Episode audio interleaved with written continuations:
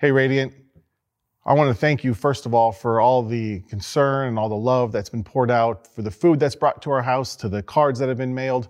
Uh, your outpouring of love has just meant so much to us over this last few weeks since I had my episode. Now, many of you are, have asked and are concerned about how I'm doing. I'm doing well. I'm doing really, really well.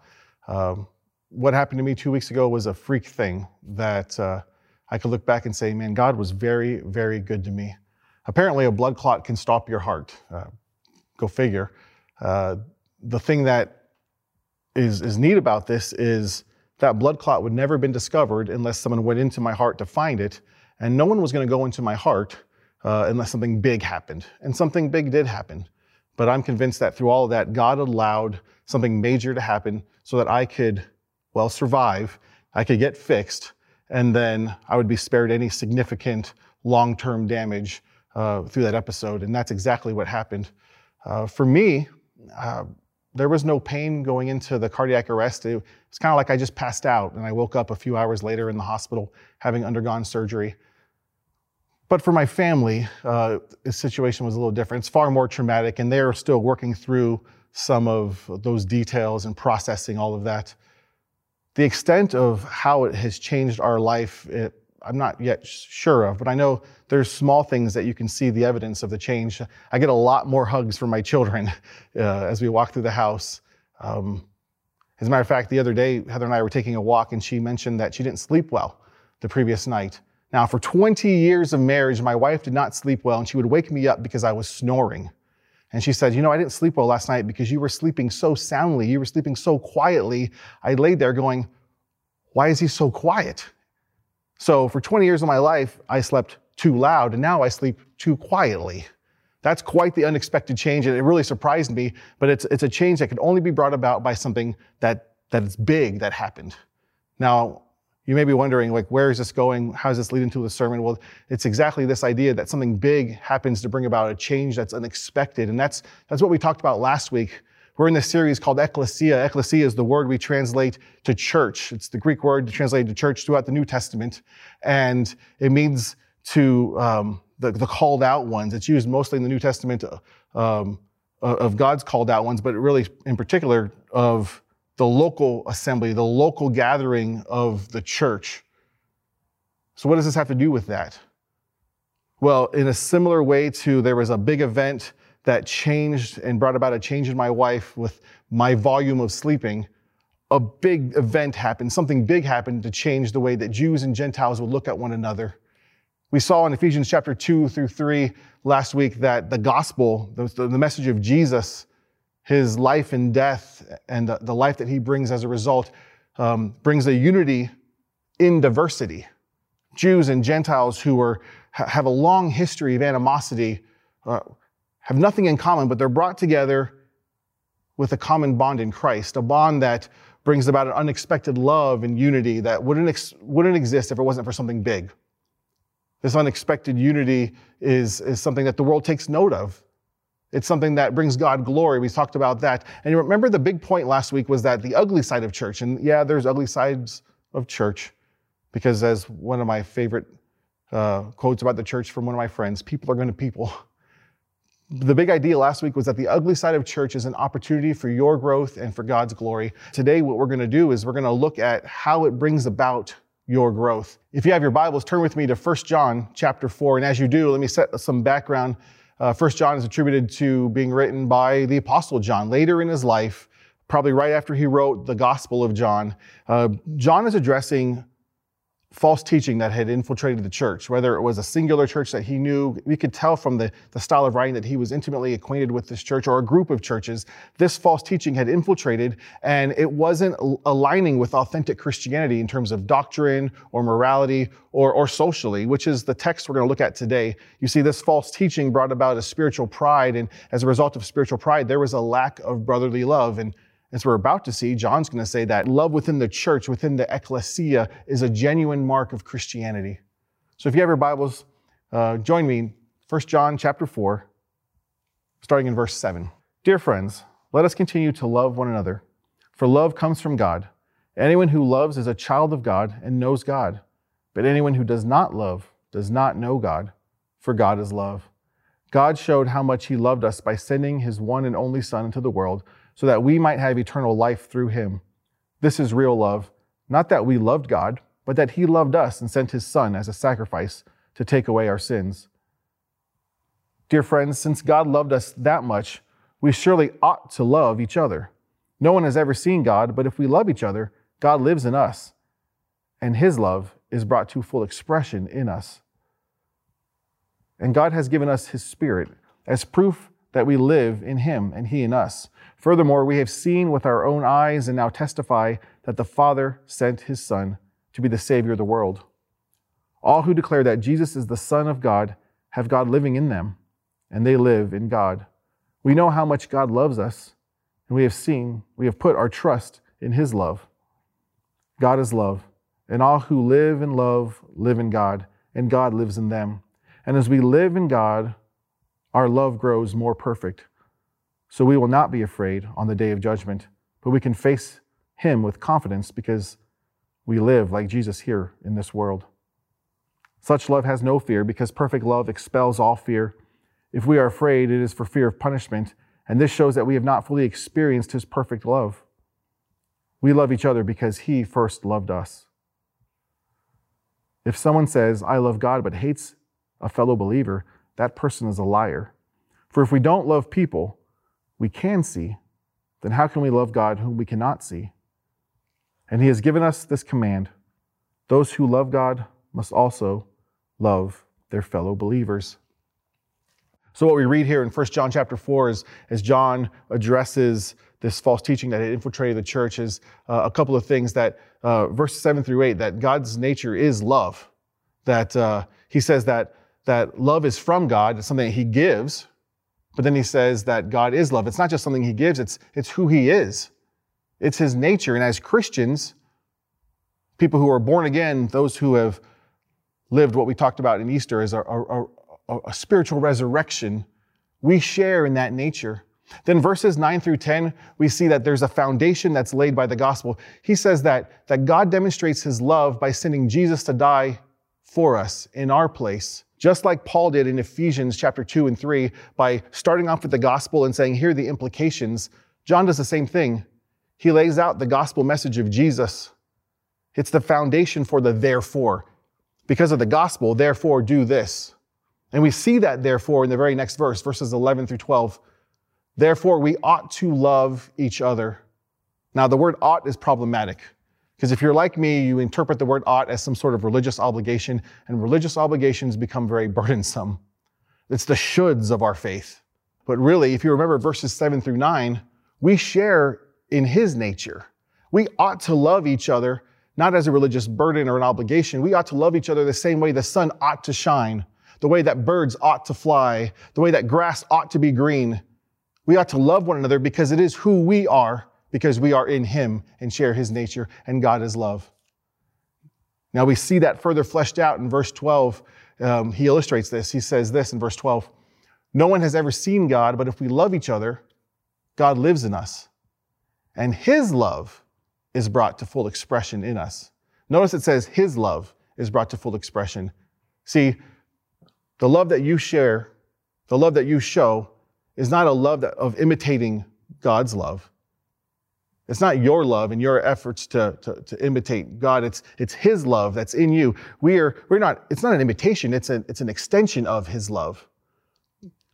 One, one pastor said this he says, The Holy Spirit connects our dead, selfish hearts with God's living, loving heart so that His life becomes our life and His love becomes our love. Let me put a disclaimer here. While your love is an extension and not a religious obligation to imitate God's love, Sometimes you need to choose to imitate. You need to choose because sometimes loving can be a difficult thing. And we talked about that a lot last week, that there is an ugly side of church, that we do step on each other's toes. We do look at each other cross-eyed here and there. We ought to be, um, we ought to love one another and it should flow organically as Christ lives and dwells in us. But sometimes we have to choose to love mechanically. It's in those moments where we, where imitation actually becomes realization because when you choose to love, even when it doesn't seem natural, you begin to realize who you are and who God says you are and what God says is true of you rather than how you feel in that moment. You're, you're yielding to the life of Christ in you. You're choosing love. We'll talk more about the choice to love in a, in a moment. But what I'd like to do is kind of bring this back to how we started. We talked about the ugly side of church being an opportunity for growth. How is that an opportunity? And I think it's important to, to, to define here spiritual growth and spiritual maturity. You see, when I was younger, I always thought that spiritual growth and maturity was was knowing the Bible, was sharing your faith, was having spiritual gifts or, or, or living really disciplined so you didn't sin too much. You know, spiritual growth was those things that I wasn't good at. Now, you could have all those characteristics and not be spiritually mature. Now, sometimes people who are spiritually mature, they, they, they demonstrate those things, but it's not necessarily the essence of being spiritually mature. Spiritual growth is growing in love. That's why Paul in 1 Corinthians chapter 13, 1 Corinthians, um, Paul is correcting that church because they have all those traits that we associate with spiritual maturity and growth. But in chapter 13, he says, You do all this, but you lack love. I mean, what's funny is we read that passage at weddings love is patient, love is kind. But it's an indictment against the church in Corinth for their lack of love. Jesus says that you can sum up all the law and the prophets by simply saying, love God and love others. Spiritual growth is growing in love. As we discussed, God dwells in us. His Spirit is doing a work in us. And the fruit of His work in us is what we call the fruit of the Spirit. It's Galatians chapter 5. Are you familiar with it? Joy, peace, patience, kindness, goodness, faithfulness, gentleness, and self control. I wonder why love is the first one that's listed there. I don't, I, I don't think it's happenstance. See, without love, you can't have any of the other fruits. All the other fruits flow from love. You can't have kindness and faithfulness if you don't have love. Remember what we read in verse 8 of this passage. Love is the most important fruit because if you don't have love, then you don't have God. And if you don't have God, then you certainly don't have the fruits of the Spirit. You see, I started this message saying, how, how can we grow from the ugly side of church. How is ugly side church really an opportunity? And here it is. The ugly side of church is an opportunity for your growth because it's an opportunity for you to love. Let me say that again. The, the ugly side of church is an opportunity for your growth because it's an opportunity for you to love. The church is a band of natural born enemies who love each other for Christ's sake. And it's when we love each other for Christ's sake that we find ourselves growing, whether it flows organically or we have to choose it mechanically. The ugly side of church is opportunity for your growth because it's an opportunity for you to love. So what do we do? How do we how do we make sure we take advantage of that opportunity because just because it's an opportunity doesn't mean it's a guarantee. First of all, let me say this, be gospel fluent. I was reading a quote the other day and it said that your love isn't proportional to your forgiveness. It's proportional to your understanding of your forgiveness. This is what I'm saying when I say be gospel fluent. You see, you could be a Christian and not really grasp the gospel. If the gospel to you is something less than what it really is, if it's a, an addition or an enhancement to life, and it's not really the dealing with the, the ugliness of ourselves and the goodness of God, then it doesn't serve as the foundation like, like Paul used last week or like John this week, the foundation for the therefore. Therefore, love one another. If we're gospel fluent, we have that firm foundation to love one another. Being gospel fluent means this that you understand and appreciate just how sinful and undeserving that you are. I mean, if you don't recognize your lostness, then you really don't appreciate being found being gospel fluent means you understand that in your sinful condition that you are separated from a God who is holy and righteous. It means that you recognize that there is nothing that you can do about your condition. Being gospel fluent also means that we marvel that God took the initiative, that he took the initiative to do something about it in sending his son who would live a life we could not live and died in our place on our behalf, that we would be made right with God. And not just that, that when we put our trust in him, that we would experience a new life, a life in relationship with Him, a life where He comes and dwells in us. That's gospel fluent. It positions us to more readily choose love. Let me illustrate this. Um, the act of forgiving someone, that requires you to choose love. So you don't hold offense and, and hold resentment. You choose love in order to show someone forgiveness. One of my favorite quotes about forgiveness actually ties into the foundation that is the gospel. It's this In the shadow of my, of my hurt, forgiveness feels like a reward to my enemy. But in the shadow of the cross, there's that gospel fluency. Forgiveness is merely a gift from one undeserving soul to another. Second thing I would say is um, be willing to question your own virtue. This, this step interrupts our natural tendency for self justification. Normally, we are always right and everyone else is always wrong and it's always their fault. But if we can step back and say, maybe, maybe I'm not all right. Maybe, maybe I have had a, a role in this, or maybe I'm even to blame. We interrupt that tendency of, of self justification. We, we, make ourselves the victim when we justify ourselves, and, we, we're blind to the possibility that we could even play a part. But gospel fluent people, and re- related to this, recognize that we have the capacity to play a part. Third, I would say abide in Christ so that your love can grow organically. We, we already saw how we love because we share his nature. So as we live in a relationship with him, we're able for his love to flow through us, to be an extension for his love. Now, we're no longer who we once were because of putting our trust in Jesus, but we're not yet who we will be. So there's room for growth, for his life to take more and more of our life. And we need his spirit because it's his spirit that extends its love through us. We need his word because his word helps us to rightly define what love is. Our world is, defines love in a way that's not compatible with what God says is true of love or who God is. And if we let the world's definition and standard for love guide the way that we interact and love people, then we're going to miss out on loving the way that God would have us love. Not only do we need his spirit and his word, we need, we need his people. We need one another. There are those who will model what it means to love and to grow in love that make us better. And then there are those who will challenge us and frustrate us. And they make us better too, because there's an opportunity for growth as we choose to love. The fourth thing is this choose to reflect Christ even when it doesn't come naturally. Remember, I said that imitation becomes realization. That sometimes it's great when we can love organically because Christ's life is flowing through us, but sometimes when it's hard to love, we need to choose love. A few weeks ago, I introduced the crying to walk in the Spirit life skill about recognizing that my old life, that I'm dead to those things. I'm dead to the, the idea of being offended and revenge and resentment and division and holding a grudge.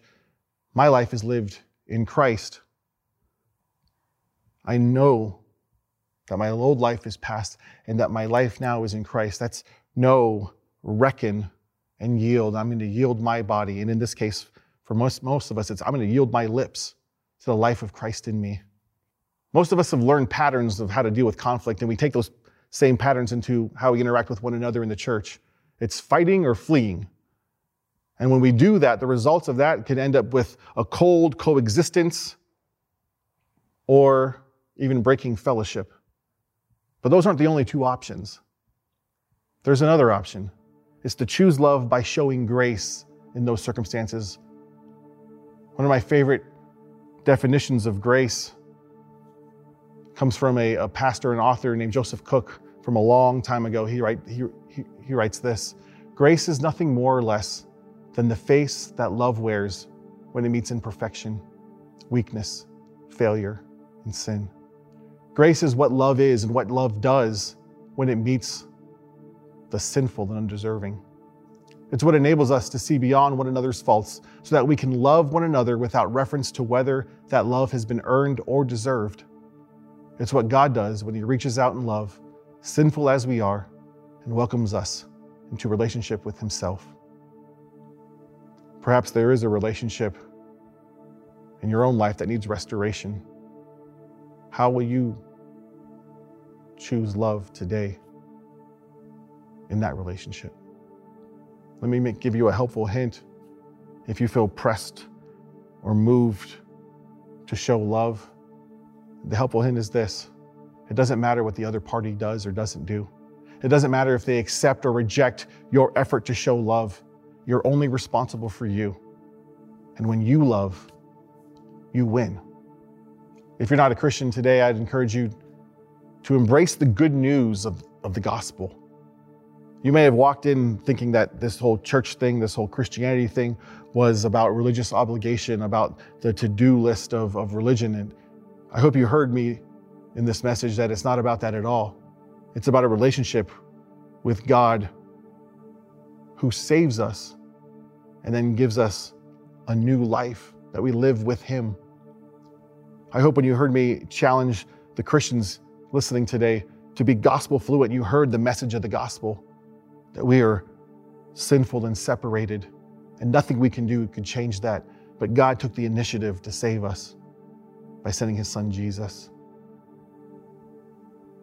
I don't know what led you to turn this service on this morning, but I would ask you, why do you think God has you here in this moment? And I don't know what kind of background you have or what kind of uh, hoops you think you need to run through. You simply need to cross the line of faith to believe that Jesus is who he says he is and call on him. If you cross that line of faith today, or as you consider this message and think about what the gospel is, the good news of Jesus, I'd encourage you to, to let us know. Let us know so we can help come alongside you, give you, help you resource you in this new life of faith. I want to close today with a passage of scripture. God's word helps us define love. So let me read you Paul's words to the church in Corinth. If I could speak with all the languages of the earth and of angels, but didn't love others, I would only be a noisy gong or a clanging cymbal. If I had the gift of prophecy, and if I understood all of God's secret plans and possessed all knowledge, and if I had such faith that I could move mountains but did not love others, I would be nothing. If I gave everything I have to the poor and even sacrificed my body, I could boast about it. But if I didn't love others, I would have gained nothing. Love is patient and kind. Love is not jealous or boastful or proud or rude. It does not demand its own way. It is not irritable and it keeps no record of being wronged. It does not rejoice about the injustices, but rejoices whenever the truth wins out. Love never gives up. Love never loses faith. It always is hopeful and endures through every circumstance. Would you pray with me? Father, we thank you for your word to us and all that you've given us to live the life you've called us to a life to bear fruit and give and bring you glory, a life where all the to-dos and the therefores are based on what it is you have done on our behalf, what you've done for us. Lord, I pray that you would help us to grow in love, that we would love because your life is flowing through us. And in those moments where we, we find it hard to yield to your life, may we choose love.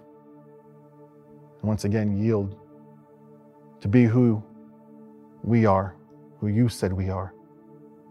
Thank you, Lord, that we indeed share in your nature. Help us to love, Lord. In Jesus' name, amen.